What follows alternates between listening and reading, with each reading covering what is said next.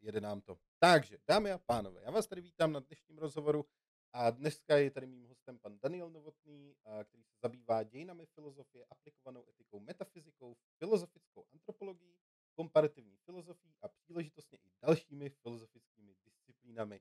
A dnes je tady mým hostem, abychom se povídali o pandemích a věcech kolem nich, které zajímají nás, běžné smrtelníky a je tady spoustu otázek, ve kterých mohou nebo může spoustu lidí tápat, takže si je zkusíme trošičku osvětlit, vysvětlit. Takže já vás tady vítám, děkuji moc, že jste přišel a um, jestli byste k tomu představení měl něco ještě na doplnění, tak můžete. Eh, dě, děkuji za, za milé uvítání, všechny srdečně zdravím a těch témat už tam bylo tolik, že vlastně další asi ani nebudu přidávat. Možná ještě technologie je taky jeden z těch mých zájmů, takže hm, pracujeme s kolegy na etice autonomních vozidel, mimo jiné. Jo, tak a já teď jenom koukám, teď já jsem, já jsem teda měl prý špatný zvuk, takže doufám, že teď už je to lepší, uh, protože já tady vlastně mám mikrofon uh, zároveň k vám a zároveň do toho a teď ten software mi to nějak nebral, ale tak teď už by to mohlo být lepší, doufám.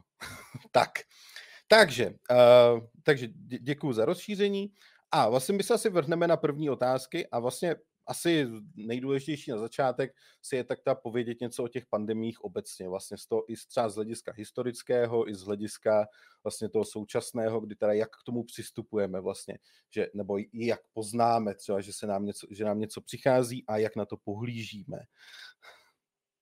Takže, takže to, ještě bych teda sformuloval tu otázku. Takže teda uh, co teda víme o pandemích vlastně, aby, abychom to nějak odpálili? Vlastně je to něco nového, je to, ně, je to něco, co neznáme, nebo naopak je to něco, co vlastně známe, s čím počítáme? Jak, na, jak na to vlastně nahlížíme z hlediska vědy, řekněme? Tak z hlediska vědy je zajímavý, eh, zajímavý fakt, že samozřejmě eh, pandemie tak eh, a epidemie, což jsou řekněme nějaké lokální, lokální šíření chorob, tak provází lidstvo a vlastně už i naše naše nejrůznější mimolidské příbuzné vlastně už po eh, sta tisíce a miliony let, tak nás sice pro, provázejí a vždycky nějakým způsobem jsou, eh, řekněme, v pozadí těch našich dějin. Eh, nicméně z nějakého důvodu, možná je to i dáno určitými traumatizujícími zkušenostmi, které, které ty epidemie, pandemie vyvolávají, tak často jsou jakoby mimo ta historická bádání že když se podíváme vlastně, jak píšeme dějiny, tak většinou jsou o těch panovnících, někdy o těch společenských, ekonomických a jiných faktorech, ale vlastně řekněme eh, dějiny epidemí a dějiny pandemí a to, to jakým způsobem velmi podstatně výrazně vlastně jako eh, formují eh, ty lidské společnosti, tak to je relativně nový obor. Existují k tomu nejrůznější vynikající studie i přehledové, takže kromě těch detailních studií, tak máme i nádherné knihy, například Franka Snowdena eh, má, doporučí velmi v angličtině eh, Open Yale Course, je to přístupné na internetu volně, eh, tak vlastně tato disciplína existuje, je stále možná trochu v pozadí zájmu, protože se ukazuje, že vlastně ty epidemie opravdu hrají mimořádně důležitou roli, takže neměly by být překvapivé. Jo.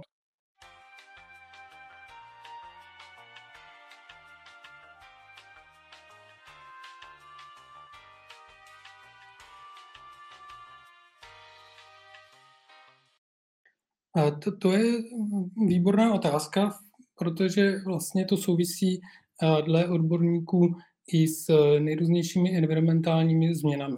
Že když se na to podíváme jako z hlediska e, epidemiologu na, odborníku na infekční choroby, protože epidemiologie se může zabývat i neinfekčními, z hlediska epidemiologie infekčních chorob, tak jde vlastně o takový jakoby trouhelník mezi člověkem, zvířaty a prostředím.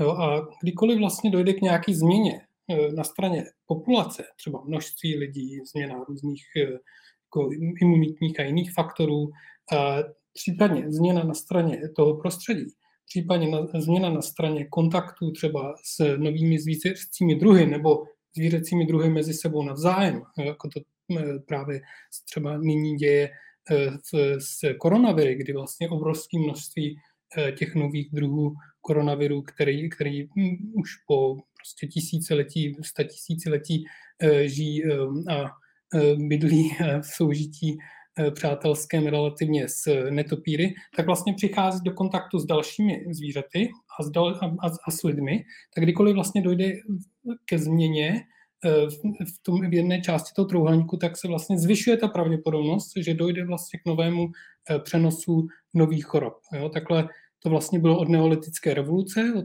potom, co jsme začali být v kontaktu s prasaty, s kravami, eh, s nejrůznějšími dalšími zvířaty, koňmi.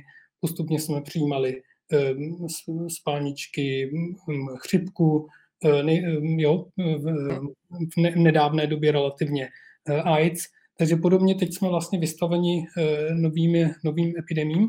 A když se toto všechno jakoby zpracuje, zapíše, zakreslí na graf, tak je vidět, že ta trajektorie, ta tendence je vlastně stoupající. To znamená, každoročně máme nový a nový, jakoby větší počet potenciálních vlastně pandemí.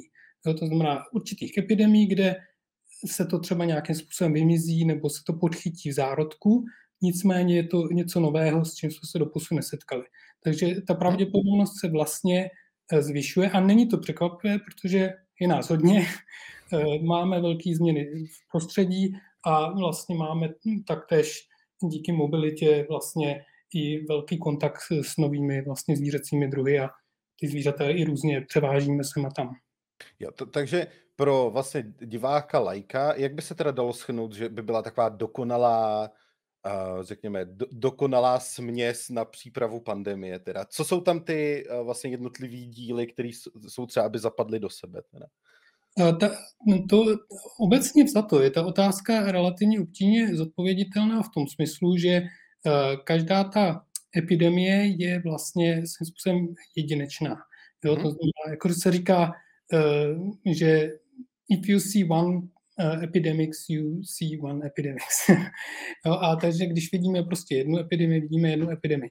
Nicméně samozřejmě nějaké obecnější pravidla tam lze vysledovat. Například Eh, vidíme, že určité analogie jsou mezi epidemiemi chřipky nebo epidemiemi koronavirů. Jsou to respirační choroby, to znamená některé ty eh, počáteční eh, prostředky k toho, tomu zastavení, případně zpomalení té epidemie jsou vlastně standardní a vidíme fotografie z dob španělské chřipky v roce 1918, kdy lidi nosí roušky, některé ty velmi Eh, rizikové eh, podniky jsou jakoby zavřeny eh, a, ty, a, a, a tak dále.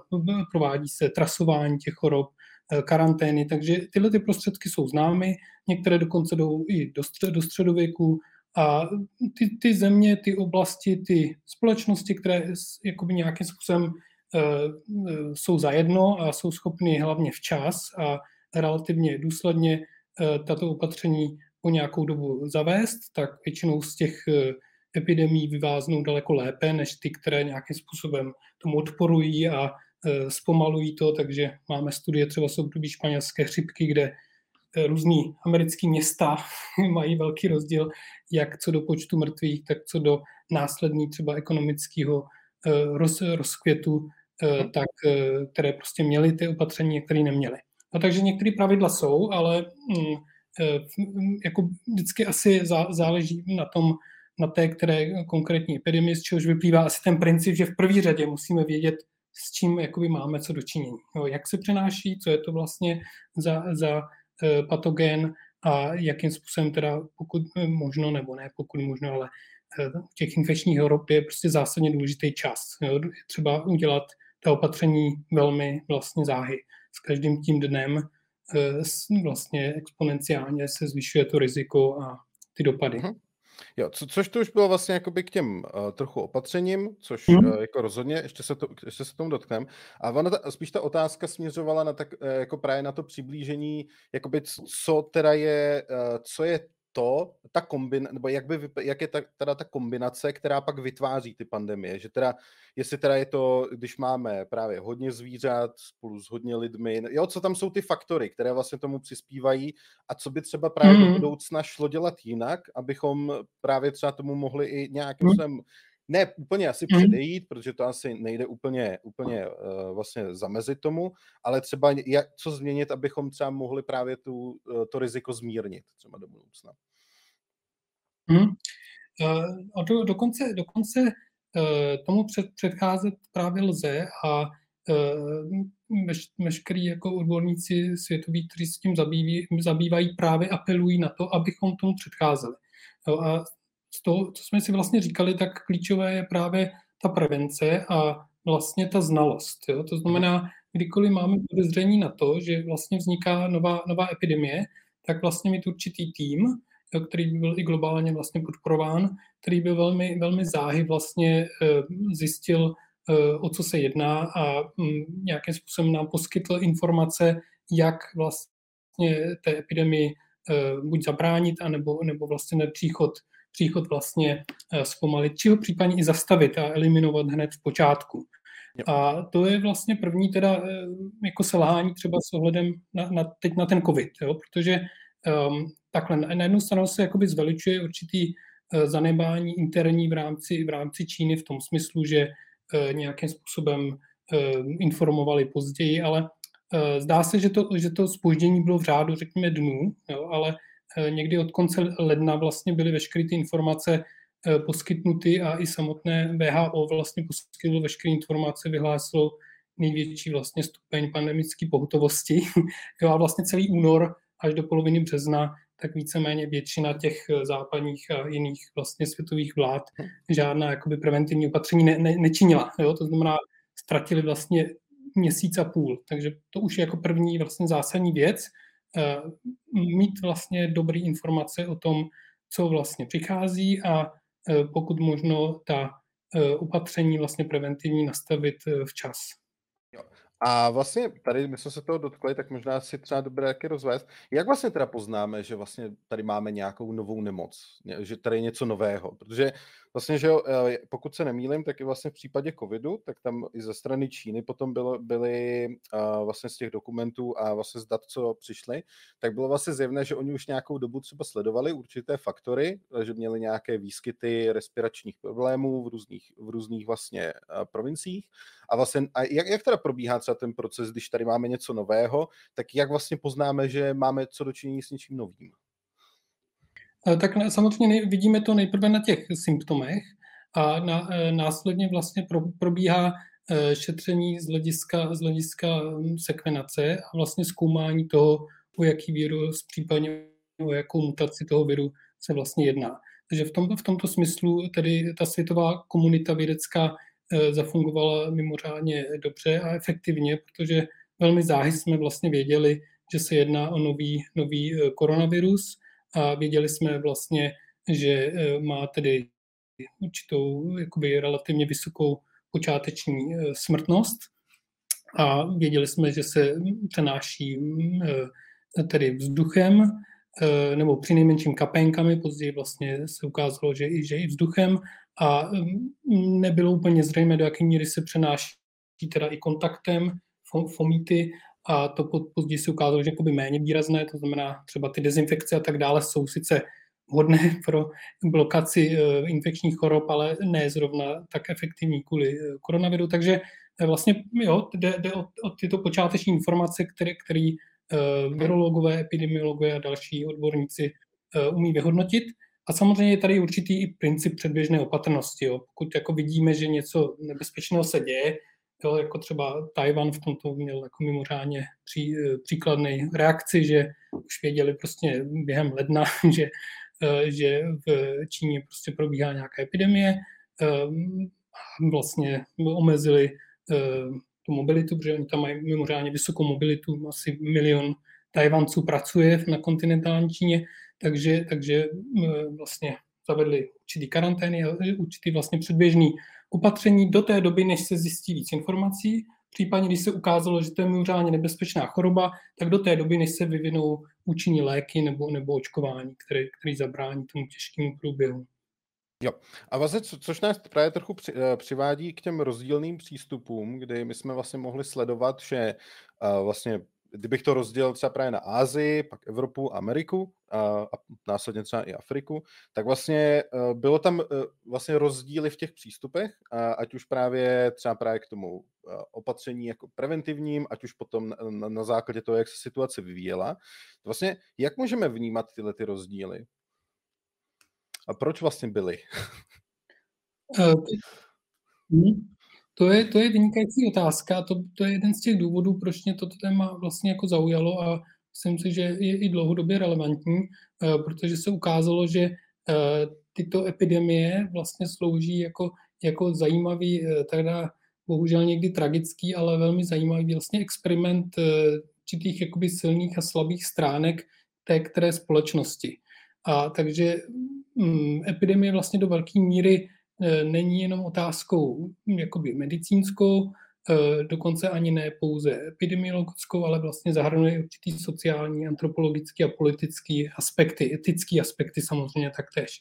Takže mm, tady se vlastně ukázalo, že některé ty společnosti e, třeba nejsou schopny vyhodnotit správně informace nebo nějakým způsobem si třeba uvědomují, že ano, Eh, mnoho lidí zemře, ale můj problém to není. Já jsem relativně mladý, tudíž nemám jako velký riziko, že, se, že mě to postihne.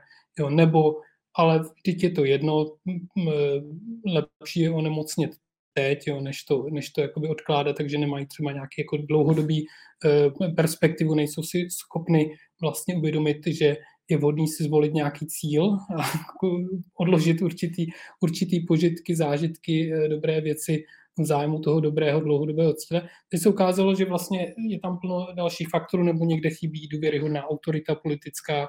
Jo, takže hm, některé ty společnosti vyhodnotily ty informace eh, nedostatečně, hm, některé dokonce si zvolili milní cíle, zcela, zcela řekněme, eh, amorální, jo, že třeba byli schopni eh, si říci, že hm, když třeba nějakým způsobem se sníží počet starších lidí nebo nemocných lidí uslabených, tak to není zase taková tragédie.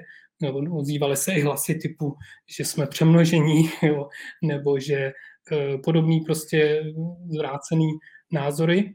Takže um, ukázalo to prostě na, na, do, do určité míry e, jako zrcadlo e, ten stav e, té které společnosti. Takže ty rozdíly jo. byly odlišní a i ty výsledky byly odlišné.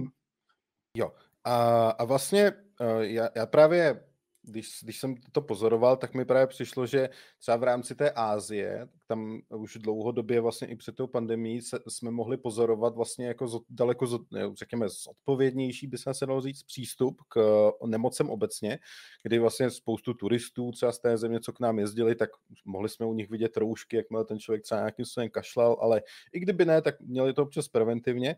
Tak vlastně Může tam být právě ten rozdíl právě z toho hlediska vlastně té mentality těch národů, že třeba u nás tady v Evropě na to koukáme jinak a fáze na to koukají jinak, případně si tam hraje roli třeba nějaká historie třeba právě.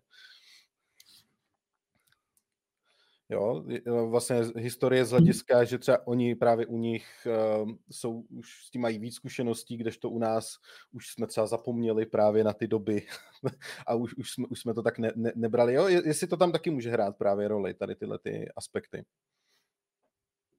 No, určitě ty kulturní, eh, rol, eh, kulturní vlivy tam hrají velkou roli, protože tam vlastně v Ázii jsou běžné roušky už delší dobu, mnoho let, tomu je možná 10-20 let a jsou jakoby běžnou součástí a nikdo se nepozastavuje nad tím, když někdo má roušku, takže samozřejmě v okamžiku, kdy přichází nová respirační choroba, eh, můžu si nějakým způsobem snížit tu, to riziko, že budu nakažen nebo že nakazím někoho jiného, protože oni to berou jako z hlediska ohledu plnosti vůči druhých, tak není problém, že, že tu roušku mám. Ne, nebyl, nebyl tam vlastně žádný neexistovaly tam žádné demonstrace eh, proti rouškám. I ty lidi, kterým to třeba bylo nepohodlné, tak nějakým způsobem to jakoby brali jako mm, jakoby eh, mal, mal, malé omezení, které v zájmu hmm. těch druhých eh, učiní, takže v tomto smyslu vlastně měli výhodu, ale samozřejmě to byla i výhoda, kterou, kterou si získali zkušeností. Jo, takže každá ta společnost má tu šanci si tuhle zkušenost získat a nebo, nebo nezískat. Jo? A tam teda eh, se rozhodli, nebo si to vyhodnotili tak, že to je jakoby relativně malé omezení a má jo, prostě jo. ty výhody před daleko ty nevýhody. Což nás vlastně teda vede potom eh, k těm opatřením, kdy eh, my vlastně, když teda tady přijde teda ta pandemie nebo nějaká epidemie a mám, čelíme té nemoci, nějaký, nějaký v čase poznáváme, oni získáváme data, probíhá řada výzkumů a vlastně my najednou se dostáváme do sféry, kdy na základě těch dat musíme teda činit nějaká rozhodnutí, jak proti té nemoci postupovat a vlastně na řadu přicházejí nějaká opatření. Tak eh, vlastně jak třeba probíhá takovéhle vyhodnocování té situace, protože si myslím, že spoustu lidí by se to třeba taky nemuselo umět představit, jestli to je, že a jim tady vědec A řekne tak a teď se udělá tohle, protože to je nejlepší a najednou je to poplatné, nebo jestli VHO tam má nějakou autoritu. Jo, jak vlastně tenhle ten proces třeba toho vyhodnocování, jestli by se dal nějak přiblížit třeba?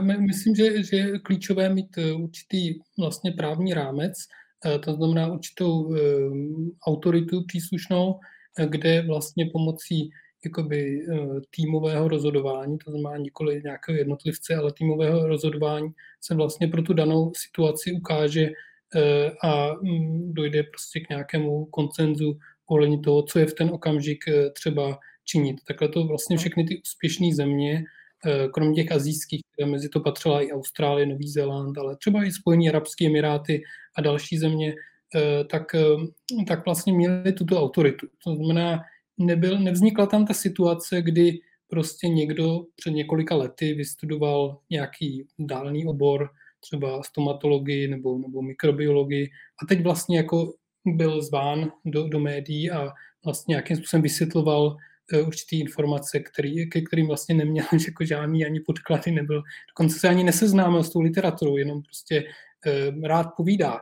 Jo, a takže tomuhle tam vlastně jako ne, ne, ne, on ředitel nemocnice prostě byl tázán na, na informace, tak to, to prostě v té Ázii nebo v těch jakoby vyspělých společnostech prostě neexistovalo. Tam by ten člověk vypadal trapně, jo, kdyby, kdyby prostě byl ředitel nemocnice a teď se měl vyjadřovat k tomu, jestli ten vir je takový či onaký, a nebo jestli prostě máme mít to či ono opatření, nebo pokud by to vyjádřil, tak je to jeho jenom soukromý názor, který je jako prostě názor nějaké uklízečky z ulice, pokud si teda nepřečte tu příslušnou literaturu. Jo? Ale pokud si přečte příslušnou literaturu, tak je lepší, aby prostě mluvil rovnou ten, kdo ji napsal, nebo ten, kdo se tím jakoby zabývá.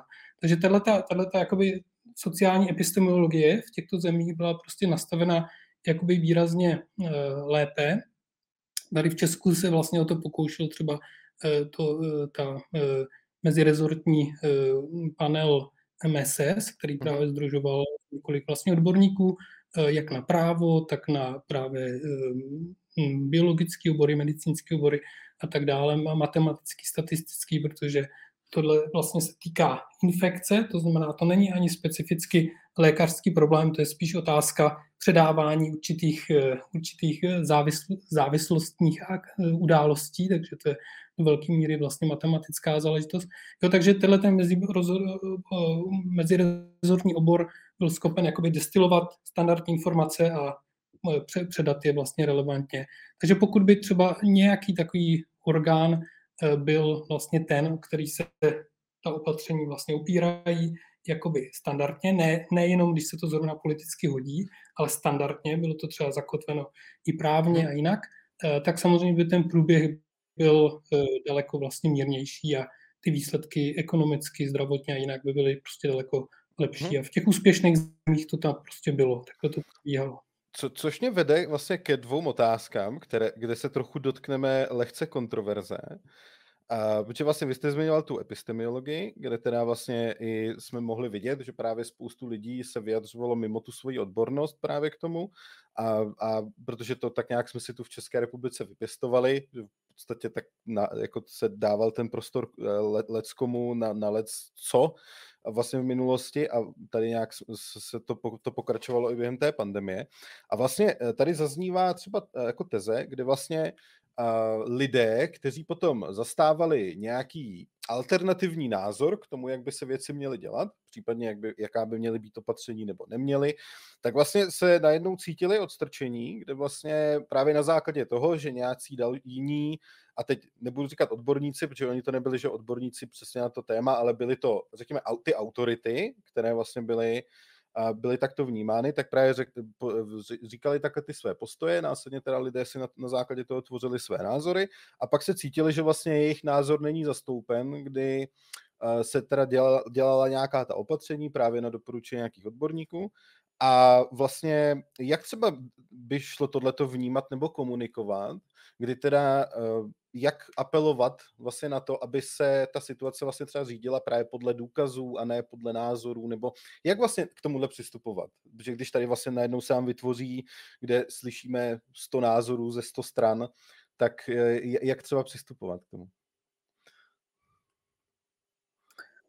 Eh, já si tuto otázku taky kladu, nemám na to, řekněme, nějakou jednoznačnou odpověď pro naši, pro naši společnost, ale určitě tou složkou je teda mít vyspělou jakoby odbornou komunitu, a to nicméně například v USA měli taktéž, jo, nebo Británii, ale přesto, přesto ty výsledky nebyly, e, nebyly úplně ideální nebo byly relativně velmi špatné.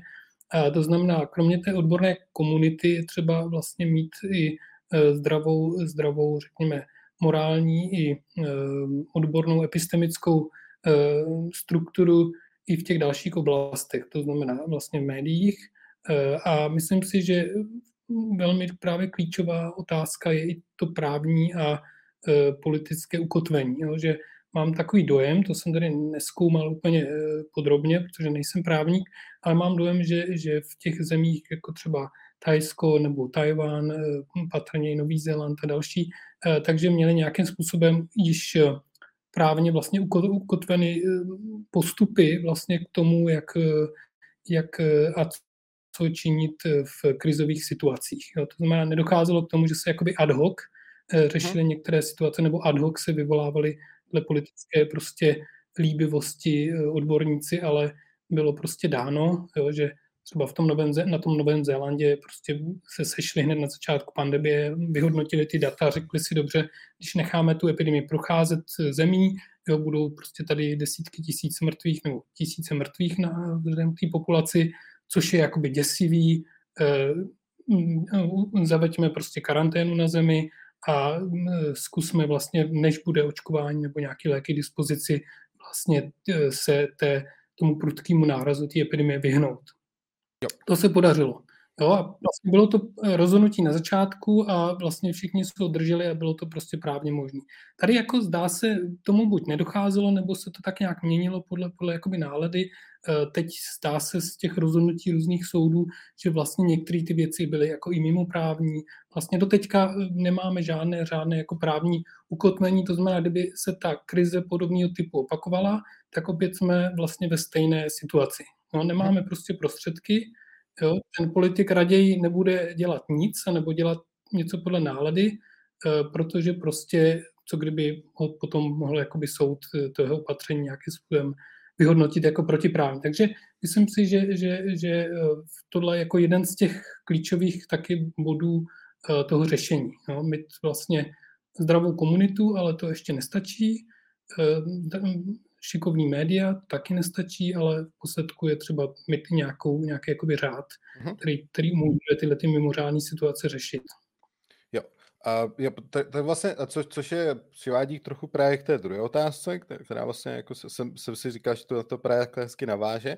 A to je vlastně, my jsme mohli pozorovat, že vlastně v, eh, v průběhu té pandemie tady v České republice docházelo právě k zavádění nějakých opatření a právě jak jste zmínil, které se právě zpětně potom vyhodnocovaly, jako některá, že byly mimo to právo.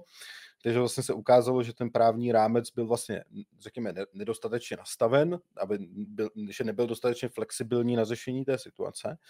Ale uh, taky jsme vlastně mohli vidět řadu kroků, které, uh, když bych použil takovou odvážnou terminol, nebo jako odvážná slova, tak řeknu, že byly vlastně velice divoké. Jak třeba vy osobně jste nahlížel na některé kroky? Já třeba můžu zmínit jeden, protože myslím si obecně, že to je třeba konkrétní krok, který je velice dobře uchopitelný a měl, měl by se řešit. A to je vlastně, to byla situace na podzim roku 2020, kdy jsme tady, kdy nás tady čekali vlastně volby a vlastně vláda ano, tak, zava, tak vlastně váhala se zavedením vlastně lockdownu a nějakých opatření a vlastně čekalo se až do těch voleb. a zpětně se ukázalo, že vlastně už tehdy měl, měli vlastně k dispozici ta data, která jasně tvrdila, že ano, tady prostě je třeba něco dělat, je třeba to zavést a vlastně i přes tato data se tam vlastně řeklo ne a čekalo se. A jak vlastně třeba můžeme potom dál pracovat s tím tím, protože to vlastně může spoustu lidí a my se to, toho budeme dotýkat vlastně v rámci té krize autorit, kdy vlastně my vidíme, že teda ano, takže data tady nějaká byla a vláda si třeba udělala, co chtěla a spoustu lidí to může zanechat vlastně v dojmu, že jo, tak oni vlastně stejně si lidi dělají, co chtějí a proč bychom teda dělali my něco, že jo. Jo, tak jak třeba na tohle to nahlížet, na tyhle ty situace? Protože byly, že jo. Mm.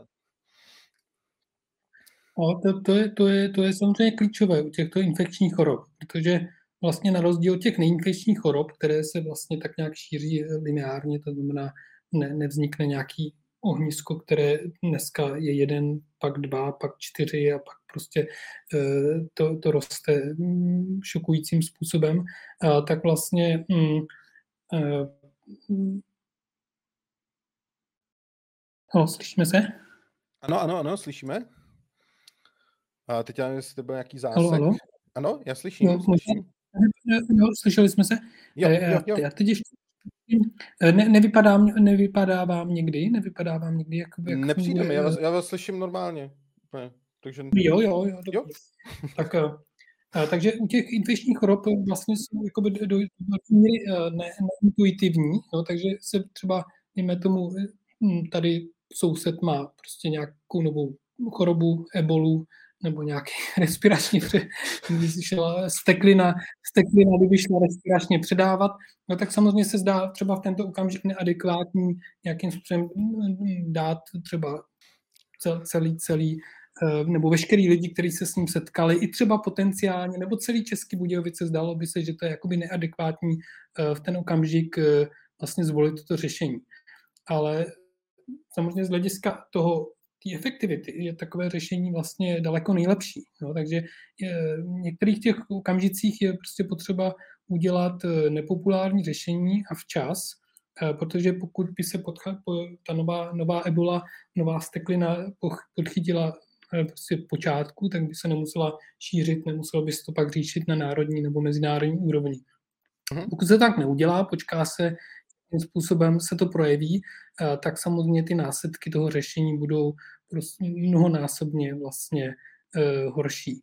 Takže mm, ty, ty infekční choroby prostě jsou, jsou ze své podstaty antipopulistickou eh, jakoby záležitostí, kdy, kdy prostě je třeba, aby, aby ta rozhodující autorita měla buď tolik jako důvěry té populace, že je schopna jakoby svou autoritou vysvětlit a prezentovat tu potřebu, udělat nějaká opatření, která se v ten okamžik zdají jako, jakoby zbytečná a, a, my to vlastně i zároveň teda nějakým způsobem právně podchycený. A mhm. třeba se mi líbí v té Azii, třeba v tom Tajsku to berou jako jeden package třeba s požární ochranou. No, když to tak vezme, tak vlastně mnoho našich eh, protipožárných opatření se zdá, že je přehnaná. Jo? Proč máme na, každý, na každý chodbě prostě hasící přístroj, proč děláme školení, eh, proč každý rok se vlastně dělá revize. Jako zdá se, že to je hodně práce navíc. Jo? Tady žádný požár nebyl hodně dlouho jo? a prostě nepamatujeme si ho nikdo z nás a ani v okolí, takže by se zdálo, že to je hodně aktivity navíc, ale ale tím, že jsme si zvykli na tyto aktivity protipožární, že máme v každé eh, vesnici sbor dobrovolných hasičů, že máme profesionální hasiče a tak dále, tak se vlastně jako podařilo vyřešit vlastně ten staletý a tisíciletý problém eh, velkých požárů, který, který sužovali, sužovali naše města eh, každých pár let. Jo. Takže podobným způsobem vlastně v té Asii postupují a mají prostě na, nástěnce vysvětleny jo, v jednom balíku protipožární a protiepidemická opatření. Jo. Bere to jako součástí a není to prostě nic, co by brali, že je nějakým způsobem jakoby nepřiměřený. Takže když vznikne nějaký riziko, všichni mají roušky a není to jako, že se musí teď hrozně složitě dokazovat, jestli už teď ano, nebo třeba ne, jo, protože mají je prostě po ruce a kdykoliv je nějak, nějaký riziko, tak je prostě radši máme, než nemáme. Jo, podobně jako prostě je lepší mít eh, ten požár eh, pod kontrolou prostě předem, než vznikne, jo, než, než potom, když se rozhoří a, a když hmm. už je k neuhašení. Jo, a, ono vlastně to, tohle i vede k otázce, uh, zkusím sformulovat nějak jednoduše, že vlastně uh, tady v určité momenty vlastně v té lidské historii byl vždycky, jsou také momenty, kdy si jako řekneme, že jako svět už nebude stejný jako před tou událostí. Jo, vlastně já třeba jednu, jako jednu z těch uh, událostí třeba uh, ukazuji 11. září, vlastně série uh, vlastně teroristických útoků v Americe. A vlastně jestli třeba právě i tato pandemie, kterou jsme teď prošli vlastně v době sociálních sítí, mass médií, vlastně to byla první takováhle velká událost z tohohle hlediska, tak vlastně uh, jestli už taky vlastně bychom se neměli smířit vlastně s tím, že ano, svět už nebude stejný a měli bychom některé věci dělat jinak. Vlastně. Jestli to je taky ten budíček pro nás. No, no já, by, já bych v tom doufal, ale mám takové obavy, eh, když eh, sleduji své vlastně jakoby okolí eh, tady v naší zemi, že, že tak nějak úplně jako budíček vlastně nesloužilo a naopak se obávám, že to mnoho lidí vyhodnotilo jakoby milným způsobem, že že eh, na neštěstí stále, stále přece jenom jako když nám řekněme eh, zmizel každý z těch spoluobčan, jo, nebo přišel prostě o pár let života, počítá se, že asi eh, na každého toho mrtvého řekněme 10 let byl ten život zkrácen, takže prostě toto je jakoby obtížně zachytitelný jenom z té naší zkušenosti. Jo? To, to není jako, že by nám zemřel každý druhý nebo každý třetí. Takže se obávám, že mnoho lidí si to jako vyhodnotilo, že to bylo hm, takovým způsobem, jako řekněme, nepřiměřený, že tak nějak všichni jsme se omezili a vlastně ale se ani tak nic moc hroznýho vlastně jako nedělo. To znamená, příští, příští, při té příští epidemii se obávám, že, že mnoho lidí by si řeklo, to se zase eh, jakoby panikaří a uh, jo, prostě jo. to ono to, jo, zase, my to nějak jako zvládneme, no tak trochu si pomarodíme, jo, trošku si zakašleme, někdo bude mít eh, long covid, někdo starší třeba umře, který by stejně jako umřel.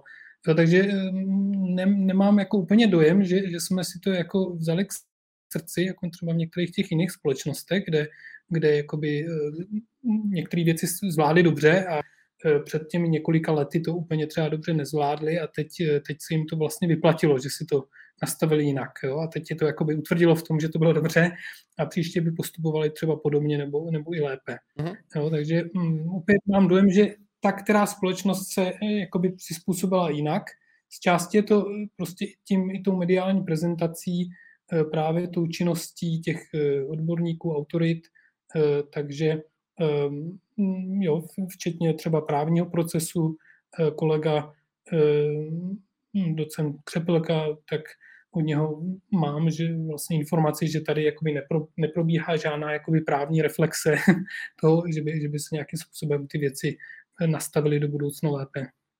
Jo, což vlastně může vyznít jako smutná prognóza, ale ono to, to právě souviset s tou, vlastně tou druhou otázkou zase k tomu, to, krásně to navazuje. Vlastně, jak byste třeba vy osobně zhodnotil, jak probíhala právě ta komunikace? Protože jo, my jsme si tak vlastně řekli, že ta komunikace je v tom případě pak klíčová a my jsme tady měli potom řekněme, mm-hmm. názory se liší, jak ta komunikace vypadala v praxi a vl- vlastně, no, jak, jak, jak vy třeba jste vnímal no. přesně tady tohle, tu, tu komunikaci, jak probíhala? Mm. Mm. No, naprosto souhlasím tady, jako pokud eh, jsem tak nějak eh, to vnímal a sledoval, tak víceméně jako žádná, žádná eh, řádná komunikace víceméně jakoby neprobíhala. Eh, jo, když, se to, když se to srovná právě třeba s tou komunikací, co, eh, co probíhala třeba na Novém Zélandě nebo v Ázii, kde vlastně opravdu od počátku byly celkem, celkem jakoby jasně dány informace, jednoduchá informace typu eh, přichází nemoc, moc o ní nevíme, mnoho lidí, hlavně starších, může zemřít, jo. Raději, raději, raději, raději se snažíme i zastavit, každý to může nějakým způsobem ovlivnit, například tím, že bude ohleduplný, že bude nosit roušku, že si bude mít ruce a počkejme, až vědci přijdou s nějakou, eh, s nějakou hm, prostě vakcínou nebo s nějakým lékem. Ty, tyto videa vlastně třeba ve Větnamu byly už někdy v únoru 2020, jakoby v podstatě pár dnů, týdnů eh, po tom, co eh, bylo vlastně VHO vyhlásilo hlavní, hlavní mm-hmm. jakoby ten nejvyšší stupeň pandemické pohotovosti. Takže, takže jakoby to od počátku měli celkem jakoby jasno a postupovali a víceméně jenom, jenom komunikovali to, jaký je ten stav. Jo? To, že třeba ve Větnamu nebo ve Tajsku měli asi rok a půl víceméně eliminován ten covid, to znamená, žádný případy tam neměli, eh, takže hm, to bylo třeba komunikováno v okamžiku, kdy třeba jakoby někde nastal, tak zavedli určitý lokální karantény, takže toto, toto jakoby komunikovali, ale ten rámec byl vlastně jakoby dán jo, a byl víceméně jakoby konzistentní po celou dobu. Jo. Mhm. Tam vlastně jenom šlo o to, že teď zrovna je třeba přísnější, méně přísný, že teď tady ta oblast je v karanténě, teď tato oblast není. Jo, takže měli, měli i systém třeba různý barviček, jo, že tenhle člověk je nakažen, tenhle se setkal s nakaženým, takže potřebuje se pozorovat, potřebuje se měřit. Jo, takže měli jako ten systém víceméně jakoby dán, standardní, neměnil se, eh, byl konzistentní, srozumitelný. Jo, nic takového jsme tady neměli. Měli jsme tady několik eh, systémů, které se měnili, kterých se jako ani odborníci nevyznali. Eh, jo, takže eh, ta komunikace vlastně tady téměř nebyla. Navíc si vlastně odporovala, ta strategie nebyla jasná, co vlastně chceme dosáhnout. Chceme, aby se populace promořila ty lidi zemřeli, nebo nepromořila. Jo, to vlastně jakoby nebylo, nebylo srozumitelný cíle, nebyly srozumitelné prostředky. Mm-hmm. Víceméně náhodně zrovna, která skupina dostala prostor, tak, tak eh, ta zrovna to nějak tak jakoby vedla. Takže hmm. řekněme, že ve zhodnocení to asi pozitivně hodnotit nemůžeme. Já si souhlasím, že já vlastně... No, byla... Ano? Vidíte? Nebo jestli jste měl k tomu? Ne, ro, ro, ro, rozhodně, rozhodně ten, ten jo. Že, že, že, že rozhodně vlastně uh, konzistence a transparentnost eh, evidence-based je vlastně jakoby základem. To jsme tady neměli, komunikace byla velice nízká a nejde samozřejmě ta zodpovědnost jenom a pouze za, za vládou, ale vlastně i za nejrůznějších, eh, řekněme, vedoucími elitami, jo, to, včetně vlastně třeba mnoha novinářů, ne všech, samozřejmě jsou určitý výjimky, ale mnoha novinářů. A, takže celkově, celkově si myslím, že by, že by jsme to měli pojmout jako určitý příle, určitou příležitost sebereflexy. jo, a um, obávám se, že pro mnoho lidí je to natolik traumatizující a nepříjemná zkušenost, že právě tak jako v těch minulých pandemích, eh, eh, které, které prostě v těch historiích se jenom objevují jakoby na okraji, jo, tak třetina lidí zemřela, ale vlastně jako když si člověk přečte některé ty díla filozofické, tak jako kdyby to neexistovalo, jo? že to vlastně jakým způsobem ty lidi rádi vlastně zapomněli. Jo? Takže mám obavu, že nějaký podobný takový selektivní zapomínání probíhá tady, což, hmm. což je ale eh, teda neštěstí uh, určitě, určitě, určitá nevýhoda pro tu další krizi, která, která by přišla. Jo. Takže to vlastně to bylo k té komunikaci. Tam se asi shodneme, protože vlastně to byla jedna z věcí, kterou jsem kritizoval nejčastěji, že jako vždycky jsem se říkal, jako proč sakra nemůžeme tady mít třeba v hlavních vysílacích časech nějaké prostě odborníky a od, od, tam prostě vládou prostě zajištěné, aby tady každý týden lidem vysvětlovali, proč se dělá co, co to má za cíl vlastně mm-hmm. a nic. A, jo, a to je třeba jenom jedna z věcí, že to, to, to by šlo dělat hromady a který, vlastně v zahraničí jsme se mohli inspirovat, že tam se to dělalo, aby se dětem vysvětlovalo, že ve školách mm. se, prostě se dělali programy, aby, aby to třeba děti chápali a tak. Ale vlastně... Pardon, že mám do toho skáču. Ano? Ta, ta, navíc to bylo jako relativně uh, snadný komunikovat. Jako stačilo opravdu vysvětlit ten rámec, nemuselo se to vlastně ani jako toho říkat mnoho, jo? To stačilo opravdu říci, je, je potřeba uh, odsunout, odsunout ten uh, nápor té epidemie tím, že budeme nosit roušky a dodržovat hygienu. A to je všechno. Jo? Ne, nemuselo se vlastně nic složitého dělat, nemusel, a vlastně ale tady jakoby byl takový paradoxní jev, že, jak, že vlastně jsme, kdykoliv člověk zapnul rádio nebo, nebo televizi, neustále se vlastně jakoby mluvilo o covidu a koronaviru, ale vlastně většina z těch informací, 99%, nebyla jakoby vůbec potřeba. Jo? Takže vlastně vznikl takový určitý information overload, prostě příliš mnoho irrelevantních informací a to malé, malá část relevantních informací tak se v tom vlastně ztratila, nebo tam vůbec ani nebyla. Jo? Takže mm-hmm. k tomu, tomuhle jakoby paradoxnímu prostě stavu.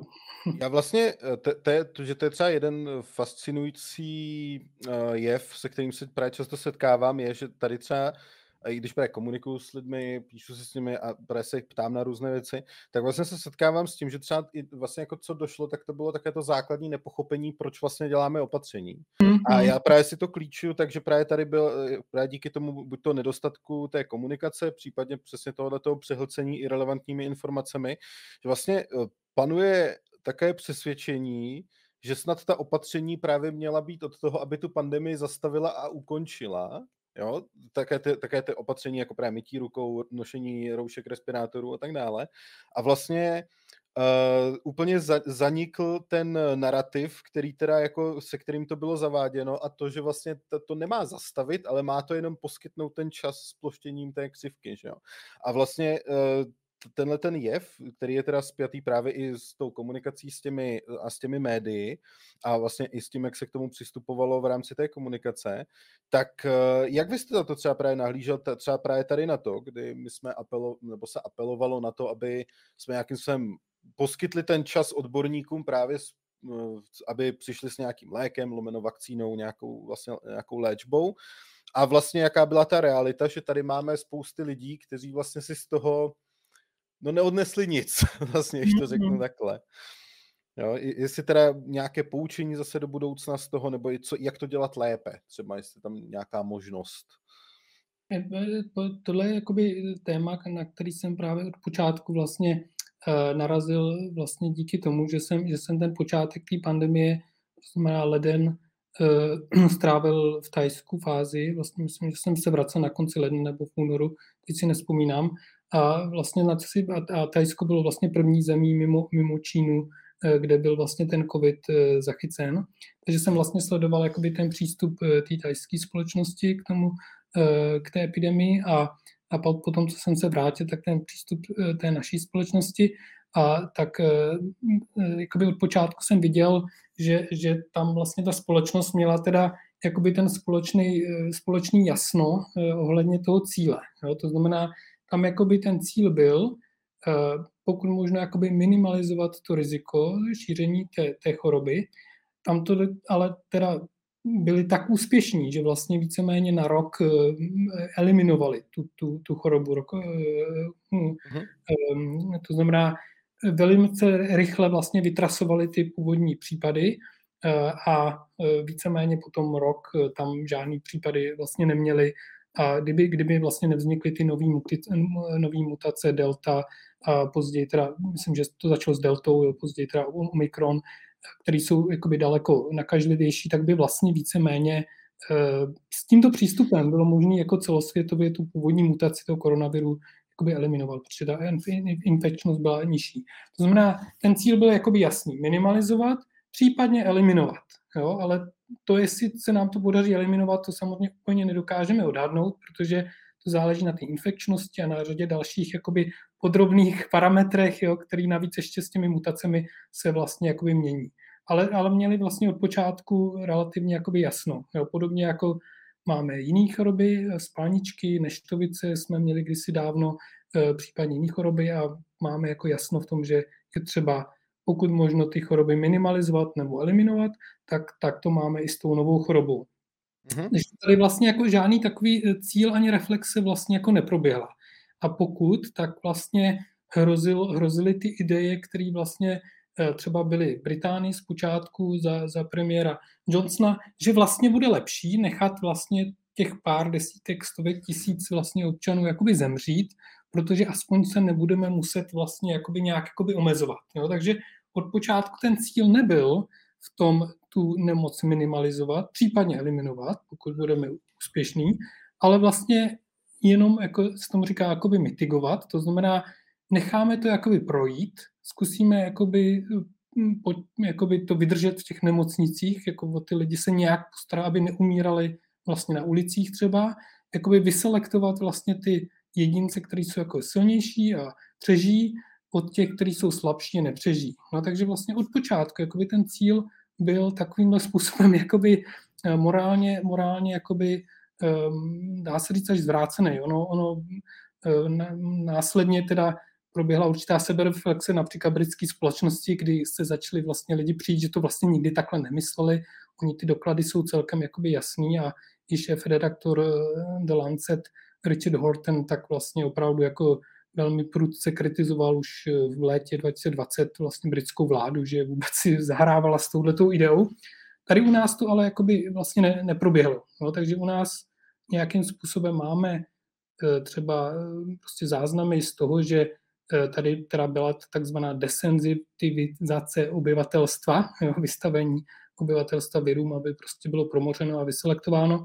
Ale jakoby oficiálně, pokud vím, nějaká debita ohledně toho, co je vlastně naším cílem, jo, vlastně neproběhla. No, a mhm. tím pádem samozřejmě ty lidi jsou zmatený, jo, protože vlastně žádný cíl možná ani nebyl. Jo, prostě se zkoušelo zrovna, co náhodou prostě jako politicky projde. Já hmm. právě o, ohledně toho promozování, nebo právě i té idei, jakože tak necháme to projít a uvidíme, já teda do dneška z Ruzo vzpomínám na jedno video pana doktora Jordána, nevím, jestli, jestli jste nějak tenkrát zahledl, kde vlastně jako tak vyzýval k tomu, pojďme se imunizovat, nenoste roušky prostě a nechme to projít. A já jsem na to koukal jako proboha živýho.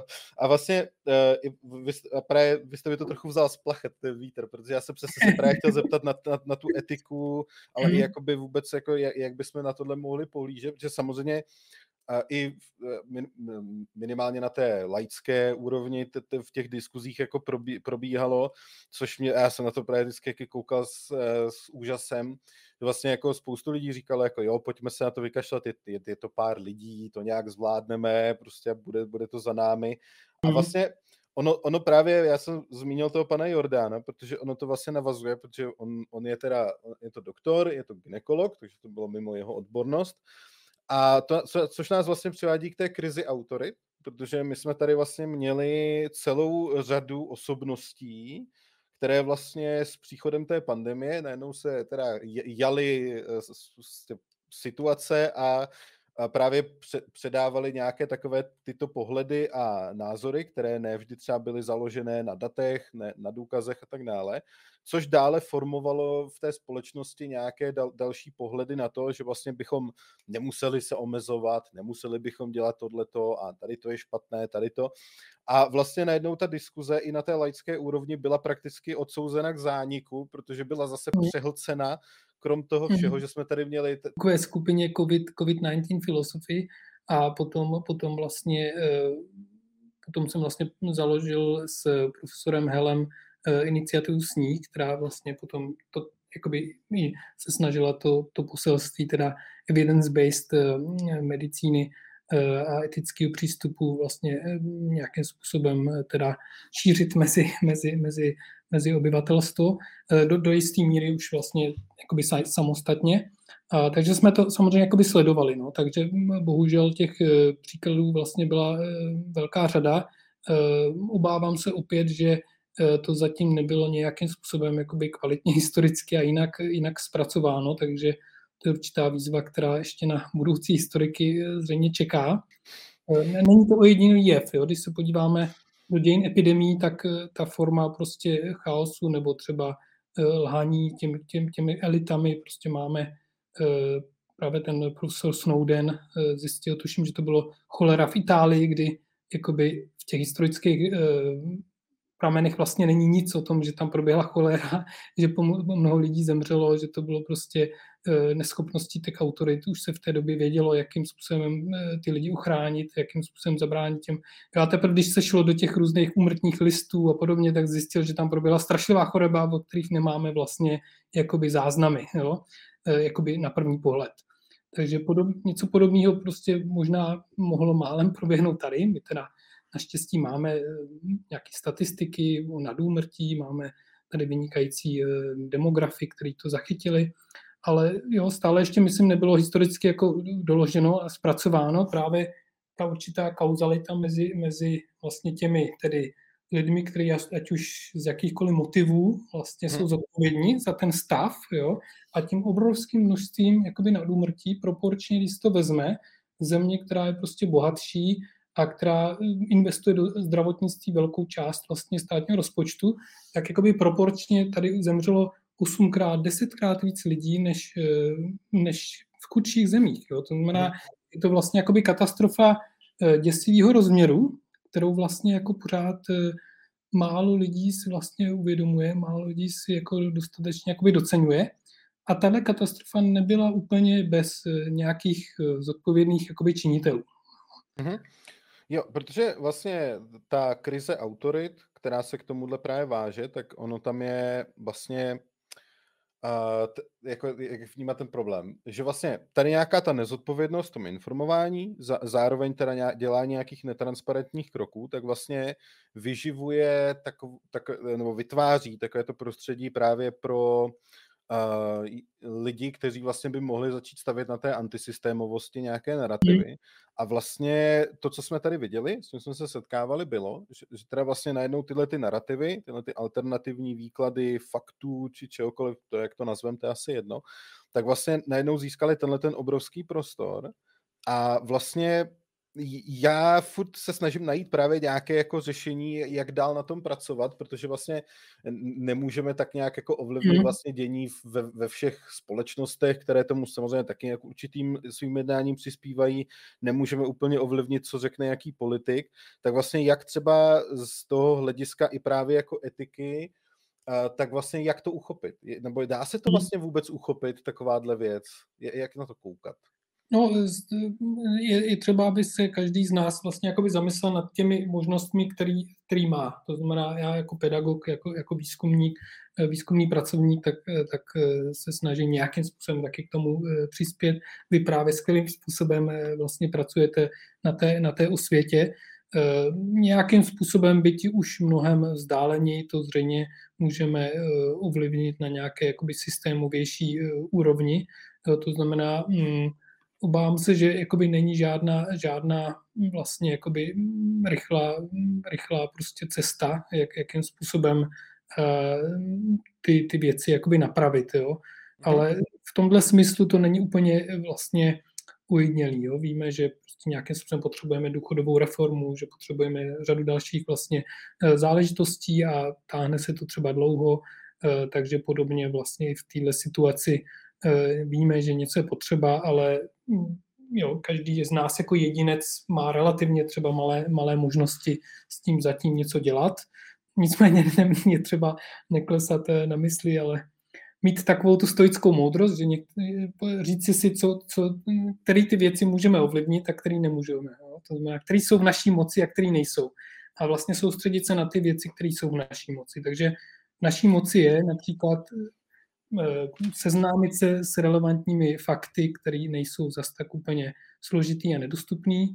V naší moci je eh, mít zdravý informační prostředí a eh, naší moci je, když nějakým způsobem máme nějakého, nějakého tedy oponenta, tak eh, aspoň trpělivě zkusit s ním eh, občas mít nějak, nějaký rozhovor, byť samozřejmě už není v naší moci ho vždycky přesvědčit, jo, ale hmm. je to prostě určitý malý, malý třeba příspěvek, malý, malý eh, takový kamének, který přispěje k nějaký větší stavbě.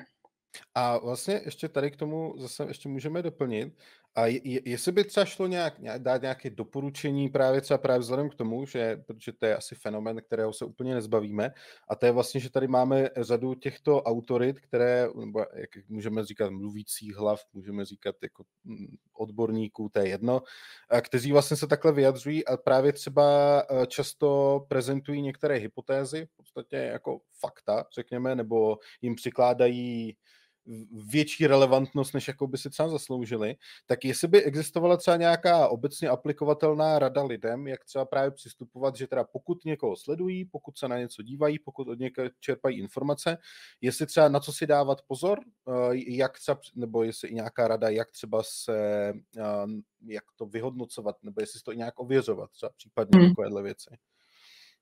Já, já, já myslím, že rozhodně Jedna, jedna z takových jako jednoduchých eh, rád je teda zaprvé opravdu eh, chtít najít tu pravdu, jak ty věci jsou.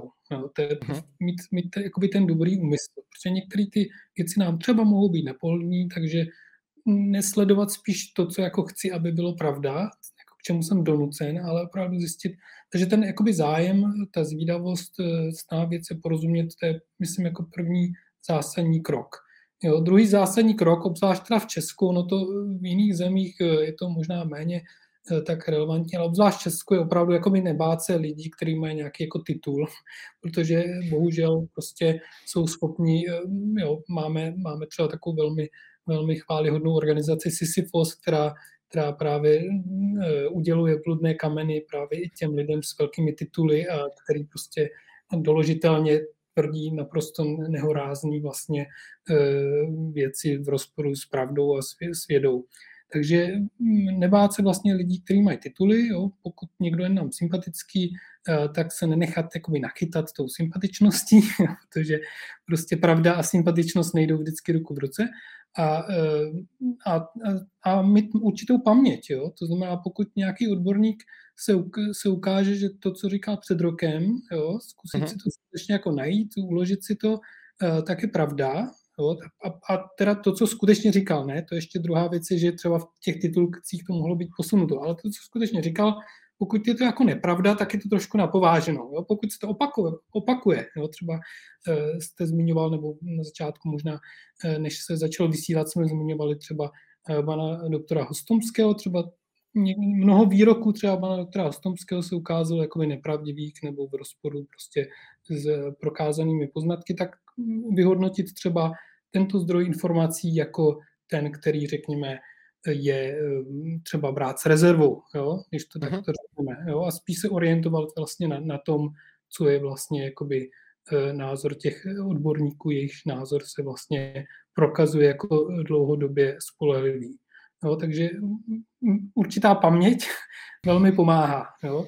A mě, mě právě v tom velmi překvapuje a myslím si, že to je selhávání eh, řady českých novinářů, že jakoby měli jakoby děsivou amnézii delšímu horizontu než týden nebo dva. Jo, že jsou jakoby schopni si vlastně za 14 dní zeptat člověka, který něco tvrdil v naprosto jako rozporu a za těch 14 dní se to už ukázalo, že prostě to je nepravda. Znovu si ho zeptat na názor, jo? Mm-hmm. Místo toho, aby vlastně k těm lidem, kteří se ukazují jakoby dlouhodobý eh, spolehlivý zdroj informací. Takže no, já právě tady, tady, tady prostě s tím se... V Česku eh, tady... No, no, jako tady s tím se setkáváme hmm. často.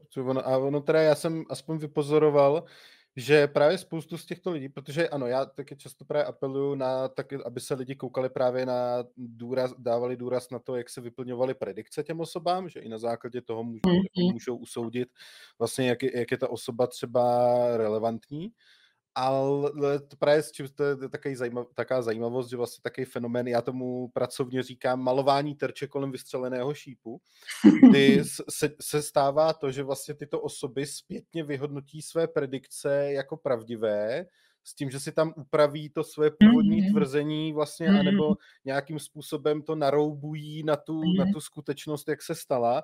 Mm-hmm. Jo? Případně vezmou jenom kus nějaké té kritiky, která proti jim zaznívala, jo? nějaká minoritní a ukázala, ha, vidíte, oni, do toho, mm-hmm. oni nás za to kritizovali a teď se to ukázalo. Takže mm-hmm. vlastně Uh, ano, to je spjaté s tou pamětí, že právě vždycky hmm. je třeba se podívat na to, co ten člověk opravdu říkal v tu dobu, co opravdu čím argumentoval a to si právě pak porovnávat, takže to asi jenom to dopl- doplní, nebo jestli k tomu ještě vy máte něco ne, takhle? Ne, tohle, tohle je výborný, výborný uh, jakoby postřeh nebo výborná, uh, výborná připomínka, protože uh, máte pravdu, že vlastně uh, u těch právě nespolehlivých autorit, myslím si, že tohle je právě jeden z těch známek těch nespolehlivých autorit, že vlastně uh, jakoby posunují a, a vlastně mění tu interpretaci svých minulých výroků. To znamená, víceméně z nich činí nefalzifikovatelné výroky. Jo? To, to, to znamená, vlastně jakoby porušují jedno z těch základních jakoby pravidel empirické vědy, že ten výrok musí být falzifikovatelný. Jo? Takže například právě třeba uh, doktorka Peková jo, třeba řekla někdy v létě 2020, že je třeba prostě vir zmizí jo, a žádný prostě nebude. Jo. Potom, co vlastně se to ukázalo jako nepravda a ten počet vlastně třeba mrtvých byl stokrát vyšší než v době, kdy to tvrdila, tak řekla, že myslela jinou mutaci. Jo? Ale to samozřejmě v tom okamžiku jako by neříkala. Jo? Samozřejmě, kdyby, kdyby eh, třeba eh, to byla stejná mutace, tak by řekla, že se změnila třeba imunita obyvatel, jo? nebo by řekla prostě... No. Jo? Takže jakoby ten výrok v jakýkoliv možný situaci vlastně ten člověk je schopen vlastně jakoby říci, že je pravdivý. Jo? Tím mm. pádem se stává vlastně ten výrok, říká se mu odborně tautologií, To znamená, nemá žádnou informaci, nebo má takovou prostě informaci, která vlastně zahrnuje, nerozlišuje mezi pravdou a nepravdou. A tím pádem ten člověk i na úrovni vlastně orákula, který vlastně říká, víte, dneska bude jako úspěšný, ale trošku i neúspěšný den a budete se cítit dobře, ale vlastně i trošku špatně. Tím pádem samozřejmě, že mám pravdu, když tohle řeknu. Ale ten výrok je vlastně zcela jakoby prázdný. Jo? A tohle vlastně některé ty autority dělají, takže novináři mají zaprvé vlastně úkol konfrontovat ty, tyto autority s těmi minulými výroky a za druhý, pokud si všimnou, že dochází k této reinterpretaci těch minulých výroků a jejich posunování a vlastně měnění, tak vlastně si říci, aha, tak tady máme prostě orákulum, který tvrdí prostě neustále jenom nějaký vlastně bezobsažný vlastně Eh, jo, jak to říká jeden eh, Harry Frankfurt de Schwast, jo, bullshit, takže vlastně to není, nemá pravdivostní hodnotu, to nějaký výrok jenom prostě se slovy. Ano. Takže já, já jsem mimo jiné za tu studii strašně rád, že tam padlo to slovo bullshit, protože od té doby se dá používat naprosto legitimně a, se, a od té doby používám. Každopádně, co, což jako, jo, ono, tady vlastně tohle je věc, která, se, se kterou se člověk právě setkává až, až moc často, řekl bych. A ono ještě tam, vy, vy jste zmínil ten příklad paní Pekové a vlastně to, to výroku, že vir zmizí. A já právě ještě, já si totiž pamatuju, že já jsem přesně tenhle její rozhovor, ještě tenkrát jsem ho procházel a vlastně jsem k tomu si dohledával. A úplně se tam ještě pamatuju, jak ona k tomu řekla, že, že, že si myslí, že zmizí jednak protože eh, se prý podle ní netváří sezóně, což jsem si tenkrát říkal v té době jako to odvážné tvrzení, když jsme ještě vlastně ne, neprošli ani jednu sezónu. A vlastně pak tam k tomu ještě říkala, že, že teda si to myslí, protože na, a budu, budu eh, volně citovat, eh, na jaře jsme přestali výdat případy po dvou až třech měsících, do Vánoc nám zbývají čtyři ergo o Vánocích už tu nebude. Takže, a to je právě to, na co se pak jako zapomíná, ten konkrétní mm. příklad, že ten člověk argumentuje něčím konkrétním, že jo, mm. a následně je ta branka posunutá někam jinam. Takže mm. ano, to, to, to, to se asi shodneme, že to je věc, na kterou je třeba si dávat pozor. Mm. A máme tady jednu otázku eh, z chatu eh, diváka, která právě, kterou bych využil právě jako překlenutí, protože my jsme se ještě nedotkli vlastně problematiky očkování, protože my jsme se bavili o tom, že teda byly tu nějaká opatření, která teda měla sloužit spíš k tomu uh, nějakým způsobem uh, minimalizovat ty dopady, než teda se přijde s nějakým řešením. A vlastně přišlo očkování a vlastně kolem toho samozřejmě to bychom se asi taky mohli bavit ještě hodiny o tom, eh, co všechno tam bylo uděláno a co všechno na tom nebylo úplně dobře a co, co, co bylo dobře a tak. Ale je tady dotaz, a co si myslíme o snahách zavedení povinného očkování proti covidu, segregaci pomocí covid pasů a jiné nástroje, co měly donutit i prodělavší vlastně k tomu očkování a jak tehdy pod tlakem desinformací a lží, tak dnes s odstupem času. Vlastně. Tak eh, ta otázka očkování je něco, co můžu zodpovědět jenom v nějakých jako obecných principech, protože vždycky záleží na té které nemoci a na té, které, jakoby, tom kterém stavu té populace. Jo. To znamená v okamžiku, kdy třeba máme spalničky, nebo máme dětskou obrnu, nebo máme, eh, nebo máme pravé neštěvice, eh, tak ta společnost se může rozhodnout, chceme tu chorobu vlastně jakoby vymítit. Víme třeba jak, víme, že když se všichni proočkujeme, tak ta choroba vymizí. V okamžiku, kdy třeba necílíme na, na úplnou jakoby eliminaci Eh, té, té nemoci, tak samozřejmě jde o to zvážení vlastně toho, jak eh, ta vakcína vlastně působí. To znamená, pokud pouze zabraňuje třeba eh, projevům třeba těžkých chorob, anebo zdá třeba i snižuje to riziko toho přenosu. Pokud, pokud pouze zabraňuje riziko těžkých chorob, a těžkého projevu té nemoci, tak samozřejmě ta odpovědnost je primárně vlastně na těch, eh, kteří se nechávají očkovat. To znamená, pokud nějakým způsobem se považují za, prostě za, za to, že jsou jakoby rizikoví nebo nejsou, eh, nebo nějakým způsobem to záleží teda i na, na eh, řekněme, nastavení třeba zdravotního pojištění, protože v okamžiku, kdy třeba odmítám očkování, byť, byť to riziko pro mé zdraví prostě je veliké, Eh, potom prostě nějakým způsobem jsem ve veřejném zdravotnictví, to znamená, my všichni, kteří vlastně jakoby platíme do veřejného zdravotnictví, tak no, tak přispíváme mnoho set tisíc korun třeba na léčbu toho člověka, tak samozřejmě to je otázka jakoby solidarity. Jo? Takže pokud to, to necháme stranou, tak tam je ta odpovědnost, řekněme, na tom veřejném zdravotnictví, na tom nositeli. Pokud to ale, pokud to, ale to očkování snižuje riziko té transmise, tak tam samozřejmě jsem i zodpovědný za ty druhý, jo? protože v okamžiku, kdy mohu snížit tu pravděpodobnost, že někoho nakazím, tak, eh, tak mi vzniká vlastně určitá vlastně odpovědnost za, za ty druhý lidi, abych jim vlastně tu nemoc nepřenášel. To znamená třeba, že třeba že nějakým způsobem třeba mě tolik neohrožuje, já mohu vlastně svou činností ohrožovat druhé. Takže určitou zodpovědnost potom mám i za ty druhé lidi, abych je eh, neohrožoval. Takže eh, jsem přesvědčený, že v okamžiku, v, určitý, v, určitý, v určitém období, kdy stavu té naší populace a, a hm, tomu, co jsme věděli o bezpečnosti e, očkování, tomu, že jsme měli třeba prokázánu, e, prokázánu teda hm, tu ochranu vlastně před těžkým průběhem. Neměli jsme příliš prokázánu to snižování té transmise. Myslím si, že v určitém okamžiku byl ten výraznější vlastně zásah, to znamená určitá povinnost nebo určitý vlastně incentivy pro to očkování, že byly jakoby správný. Jo, do jaký míry přesně, kdy to přestalo být třeba nějakým způsobem už relevantní, jak už třeba kvůli novým eh, mutacím nebo různým dalším okolnostem, jakože většina té populace už vlastně dosáhla určitý imunizace, ať už očkování nebo tím, že prodělali ten, jo, takže do, do určitý míry třeba uh, od určitého okamžiku to třeba mohlo být přestat zase být jakoby uh, um, řekněme zdůvodnitelný, ta povinnost nebo ty mhm. incentivy. Jo? To znamená, ale jakoby kdy přesně to začalo být a kdy přesně to přestalo být, tak to úplně bych jakoby nechal povolanějším jakoby lidem, jo? protože to záleží do, do určité míry, do velké míry na takových jakoby eh, přesných jakoby datech, jo? kde je jaká smrtnost, kde jsou jaký stavy nemocnic, jo? Kde, kde prostě um, kde je ta, ta hranice. Jo? To znamená, obecně za to, jsem přesvědčen, že jsou okolnosti, kdy eh, povinné očkování je morálně nejenom jakoby přípustné, ale dokonce jakoby je to povinností no, naší, jakoby morální. Eh, možná je to i správně, když je to právně zakotveno. Jo?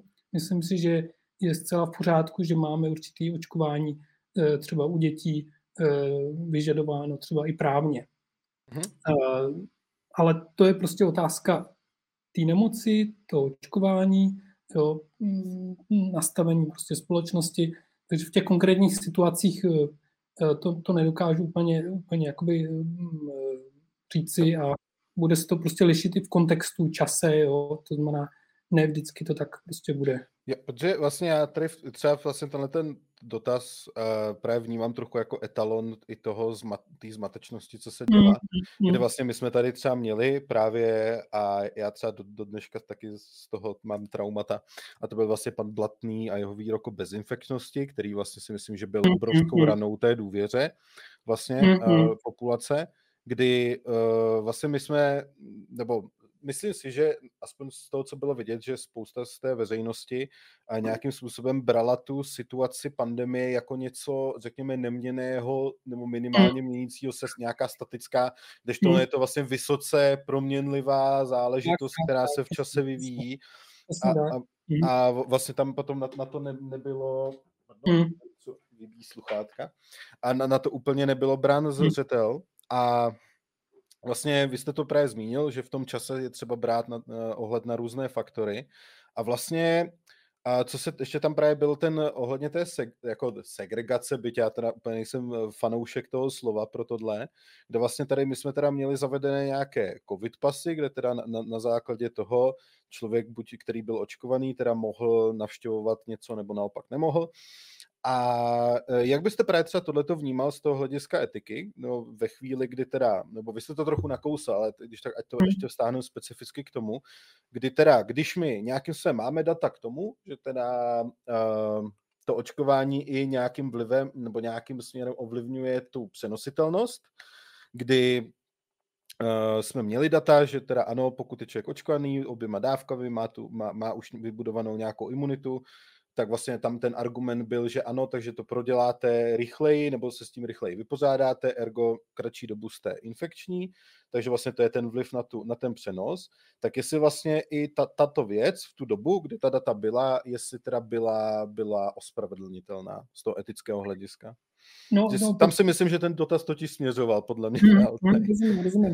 Ne, tak eh, pokud, pokud by tomu tak bylo, já si jenom vzpomínám, že jsem byl svědkem různých jako odborných a věcných a výborných eh, zajímavých debat, ale eh, mám dojem, že tam úplně nebyl, nebyl jakoby koncenzus o tom, jestli, jestli to máme dostatečně prokázáno, ale jestli to, jestli to umíme dostatečně odlišit, jo, tu, tu, tu, tu prodělání toho covidu nebo ne. Mm-hmm. Mhm. To znamená, tam jako mám dojem, že ten konsenzus bylo, že spíš je lepší eh, ponechat v platnosti jakoby tu povinnost mít eh, ten, to očkování, eh, protože pokud někdo jakoby prodělal tu nemoc, tak to nebylo úplně snadné jakoby odlišit, jak ta imunita trvá, protože jsme měli případy reinfekce, tam, tam by, že je vlastně jeden z těch důvodů, proč třeba profesor Beran dostal bludný kámen, bylo, že vlastně v okamžiku, kdy už ty reinfekce byly vlastně prokázány, Eh, tak eh, vlastně tvrdil, že reinfekce neexistují. No, dokonce, dokonce tvrdil, eh, že to i tak je běžný, nebo dokonce hm, následně tvrdil, že pokud by byly, tak ten průběh té nemoce je vlastně slabší. Veškeré tyto věci byly prostě, jsou vyvráceny. Jo.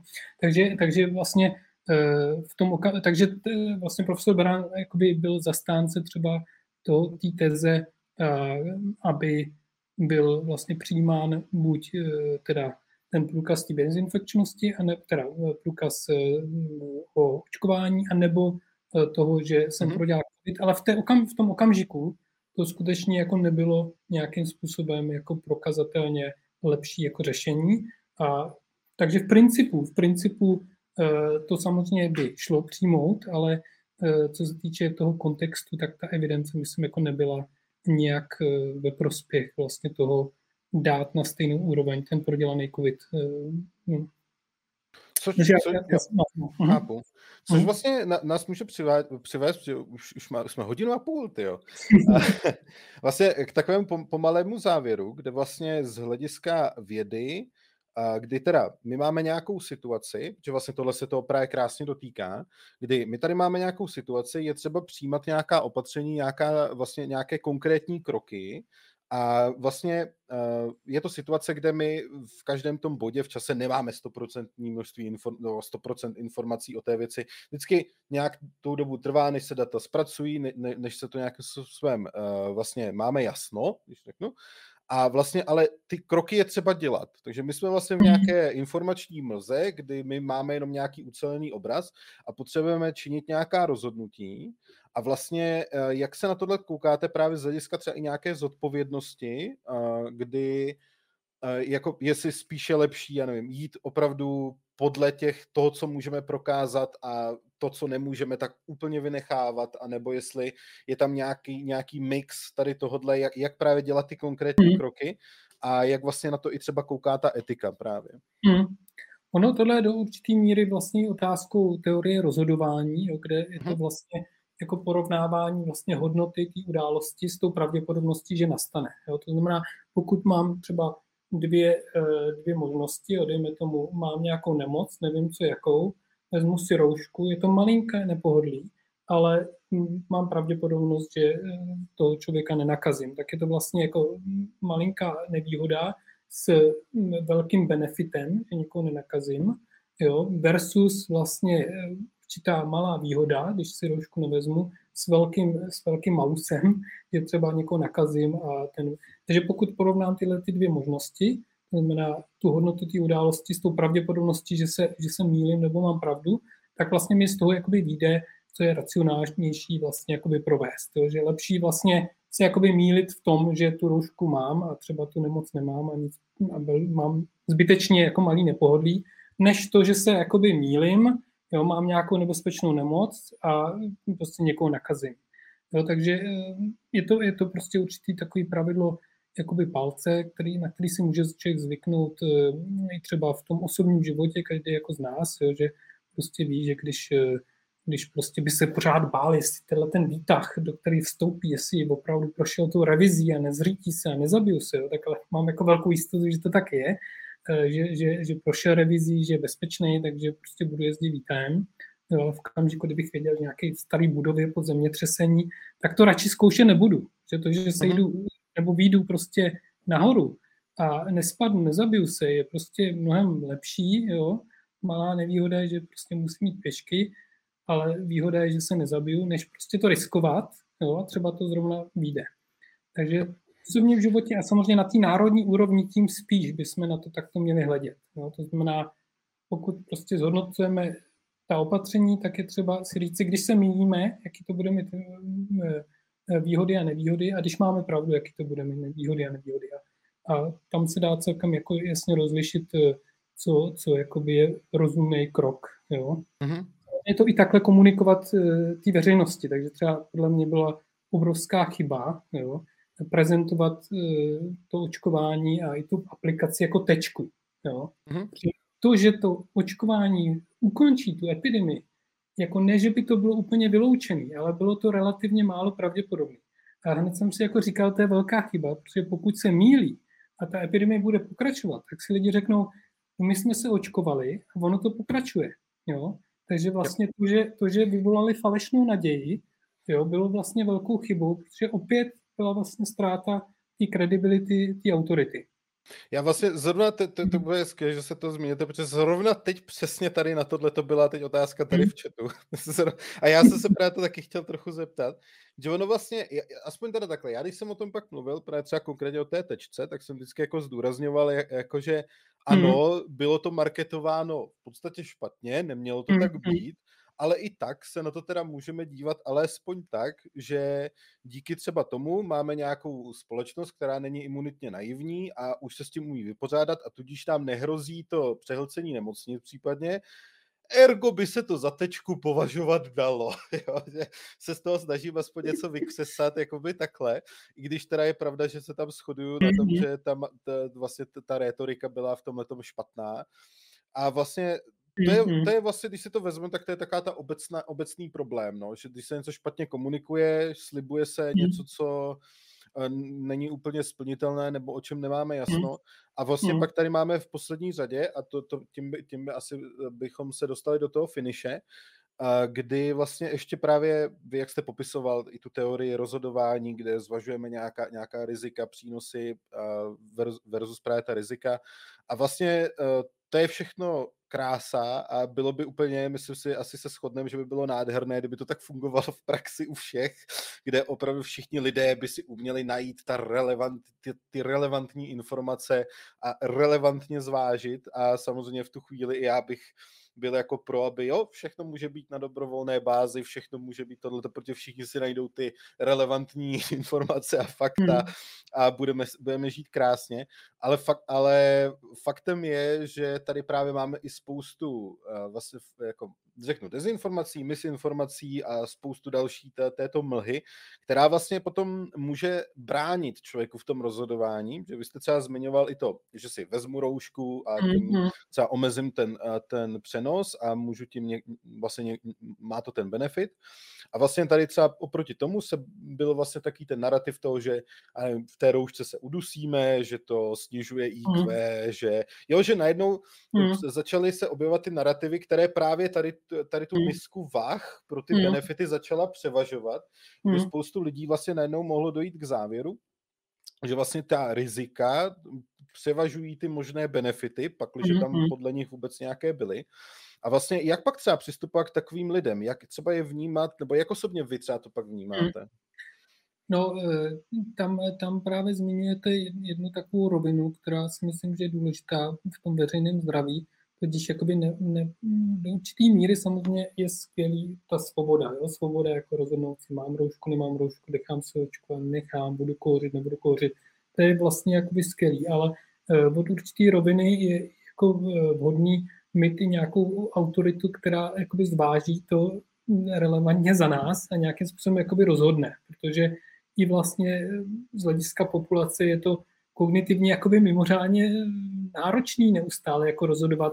Téhle restauraci se to musí, nemusí, dneska se to musí, nemusí, jo, zítra se to bude moc, nebude moc, můžu, zítra bude karanténa, nebude karanténa. Samozřejmě určitá nejistota v životě je samozřejmě taky, ale, ale jako, eh, pokud prostě ty nejistoty, nepředvídatelnosti hodně, tak, tak budeme jakoby přetížený. Takže eh, myslím si, že i v našem vlastním zájmu je delegovat určitý vlastně věci pro zkoumání toho, či onoho rizika a Eh, přínosu na, na tu relevantní autoritu. No, že třeba příkladem třeba Dubaj, v, ve Spojených Arabských Emirátech to vyhodnotili, že očkování a nevýhody jsou tak mizivý vůči těm výhodám, že vlastně všichni tam jsou očkovaní, 100% očkovanost, myslím už třetí dávkou.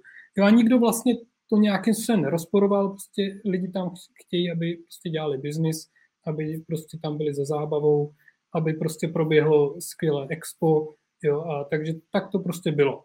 Jo, a všechno vlastně proběhlo eh, v míru, jo, v pohodě, velmi úspěšně. Jo.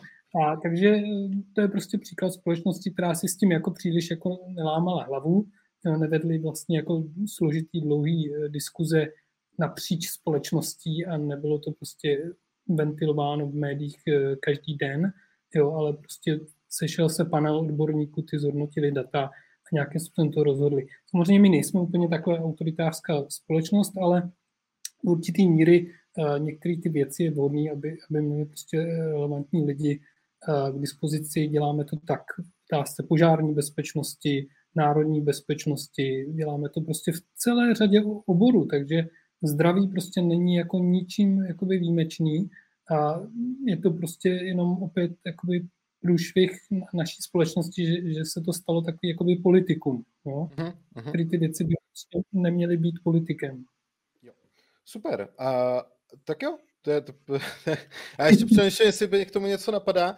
Jediné, mm-hmm. co právě, jako já tady souhlasím s tím, že právě v určitých otázkách kdy teda jako právě tady máme, že je to vysoce odborné téma, vyžaduje opravdu nějakou erudici, aby si člověk mohl udělat nějaký jako vyloženě objektivně založený pohled na to a, o, teda, a proto považuji za přijatelnou nebo jako pravdivou tezi, že od určitého momentu by tady teda měla být nějaká ta zastupitelská autorita, která prostě přijde a řekne tak a teď já tady jsem zvážil všechno tohle a udělá se tohle.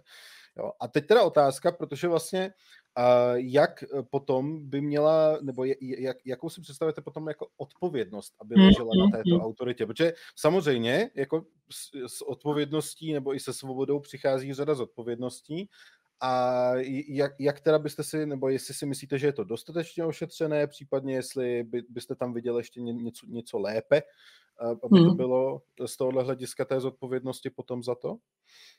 Eh, tak to jsem taky přesvědčen, že ta odpovědnost by tady jakoby měla být. Jo? To znamená, eh, podobně jako, jako kdyby prostě skořil Pražský hrad, tak prostě asi by se nějaká zodpovědnost jako našla, no, nebo mohla by najít, jo? tak by podobně prostě pokud eh, dojde k nějaké jako národní zdravotní katastrofě, tak určitá zodpovědnost někde jakoby mohla ležet a mělo by to být prostě předmětem určitý jakoby zkoumání, pokud na to nemáme žádný právní rámec, tak se zamyslet nad tím, zda vlastně tady v rámci toho našeho, naší země jako nikdo není prostě zodpovědný, nebo neměl by být zodpovědný třeba za vyhodnocování těchto informací. Hmm. Takže ta odpovědnost je dalším jako velkým jakoby bodem, to, že jak ty slova podobně jako prostě když budeme volat hoří a lidi prostě začnou běhat, eh, přijedou hasiči a vlastně nehořelo, tak jsem zodpovědný za to, že jsem vyvolal falešný poplach. Tak podobně, když budu koukat na to, že hoří barák a já prostě na to nechám ho skořet, tak jsem taky zodpovědný. Tak samozřejmě do, eh, nějaký menší míře v rámci té nejistoty, ale uh, i tam vlastně jako určitá zodpovědnost by měla být obávám se, že zatím jsme se nad to, tím takto jako nezamysleli a zatím jako nějakým způsobem se nenastavují tyhle ty jo. procesy. A taková otázka na závěr, tak zkusíme tak trochu optimistickou notou. Kdybyste si měl vybrat jednu, jednu věc, jednu věc, která, která by se, jako jedno ponaučení, které jako bychom, bychom si z toho mohli tedy z celé, z celé vlastně té situace odnést, a, teda, a to, co byste si vybral, by se teda stalo, že teda všichni bychom si řekli tak, tohle už nemusíme řešit, to už máme daný a vlastně už se nad tím nikdy nemusíme zabývat, víme, co dělat. Tak jaká věc by to byla? Jednu. Je to těžký, ale schválně. Asi jako filozof, tak si myslím, že opravdu jako primární je podívat se na, na, na ty vědecké poznatky v tom zdroji. No, to ne, jak, ne, jak máme přežvíkaný eh, v nějakém populárním médii, nebo ani ne třeba lidmi, kteří mají nějaký titul, ale opravdu eh, jako od počátku třeba této pandemie, tak jsem sledoval vlastně jakoby tu odbornou debatu primárně teda jakoby v angličtině a tak, jak vlastně člověk porozumí těm tématům, tak víceméně jako nedošlo k nějakému jako šokujícím zvratům, který by člověk jakoby nečekal. Jo? Takže myslím si, že prostě věda, věda je skvělá, takže to myslím, že by mělo být poučení, ne, ne, ne věda nějaký jako manipulativní podobě, ale jako v té svým původním jakoby zdroji, že zamýšlet se nad vědeckými zdroji a přemýšlet logicky. Takže logika a věda. Jo, to, to, to, to, to, to, to, to, pod to bych se dokázal podepsat, to by bylo vlastně jako, to by byla krása. Myslím, že, že, že, to, že to kde si skrnul v jednom svém motu profesor Machula, eh, teolog a přírodovědec, eh, tady má vedle kancelář, jako hlavně rozum.